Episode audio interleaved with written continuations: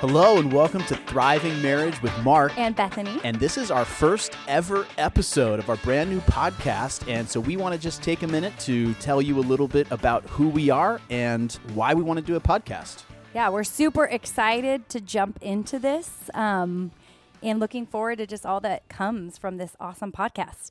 Well, let's just tell them a little bit about ourselves. Yeah. Basically, we both went to a Christian college, and that is where we met. And I remember in government class, actually, is where I saw you. Yes. And a very romantic place. Yeah, three branches of government totally gets you going towards the romance Mm-hmm, side of things. Uh huh. But I remember you used to sit underneath the clock. Yeah.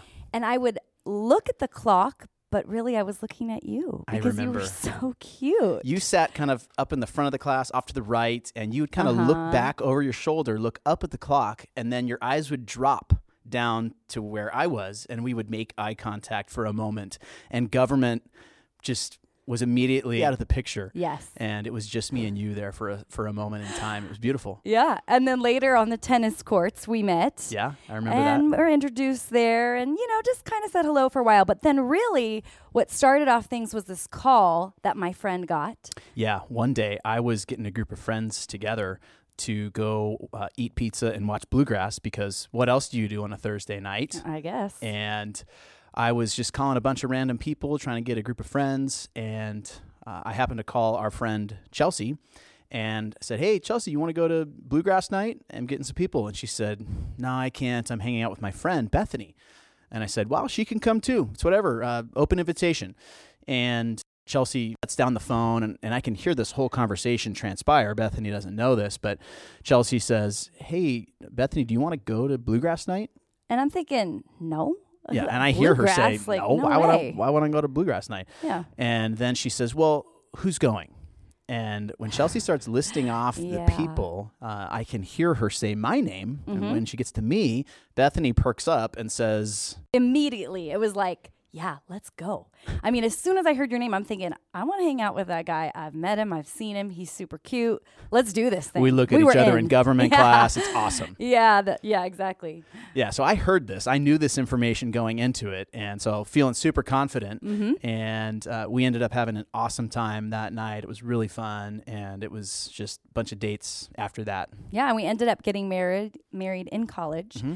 And had a few years before we started having kids Yeah, during those years, uh, I finished up college and I began working full time, finishing school full time, and in our first couple years of marriage, and my grades went up. I think you know, adding Bethany to my life helped me in a ton of ways, and school was one of them. But I was working for a construction company doing project management, and so just got to experience some of the office dynamics and then also some of the construction world.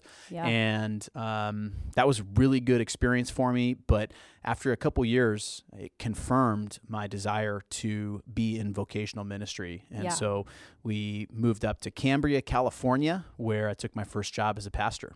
I've also worked as an associate pastor out in the Indi- Indianapolis area. And now I'm at Compass Bible Church in Aliso Viejo, working as one of the pastors on staff here. And I was teaching in the public school setting and then I stopped working in order for us to start having kids. You stopped working? Well, I stopped working an official job and it just became a 24 7 job in our Right. house. Yeah, Yeah, exactly.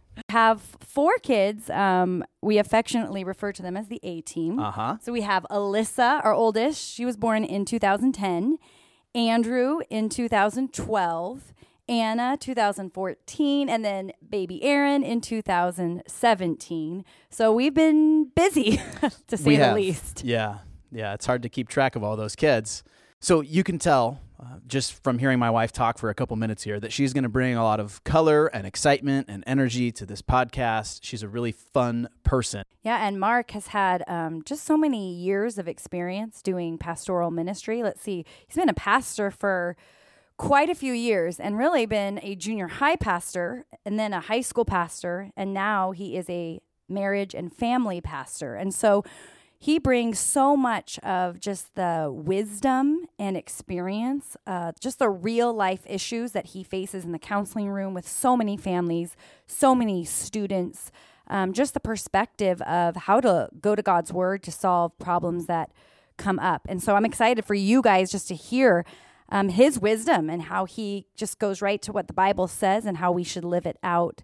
Um, and just blend that with all the experience that he's had in ministry for so many years. Well, yeah, and Bethany's been w- with me every step of the way in ministry, and she helps me a ton uh, just to do my job as a pastor. And then she does a lot of uh, pastor's wife duties herself. She meets with ladies, she meets with moms and mothers and teenagers, and uh, just does a great job uh, counseling and uh, just building relationships with people and helping people to love Christ more and better.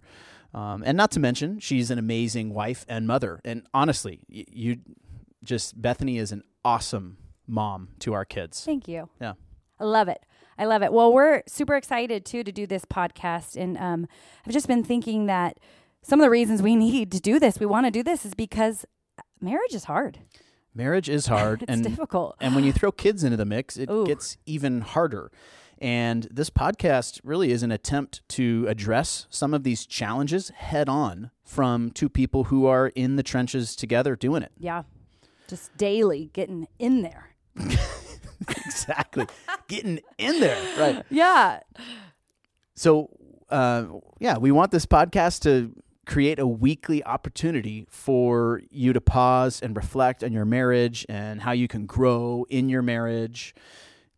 We want to just provide too just specific things that couples can do. I'm just looking forward to challenging listeners to just look at their marriages and see how they can change and what they need to work on and even just to spark such an awesome conversation between husband and wife and as you listen to the different topics to just come and say hey how are we doing in this area and what do we need to do to change Yeah.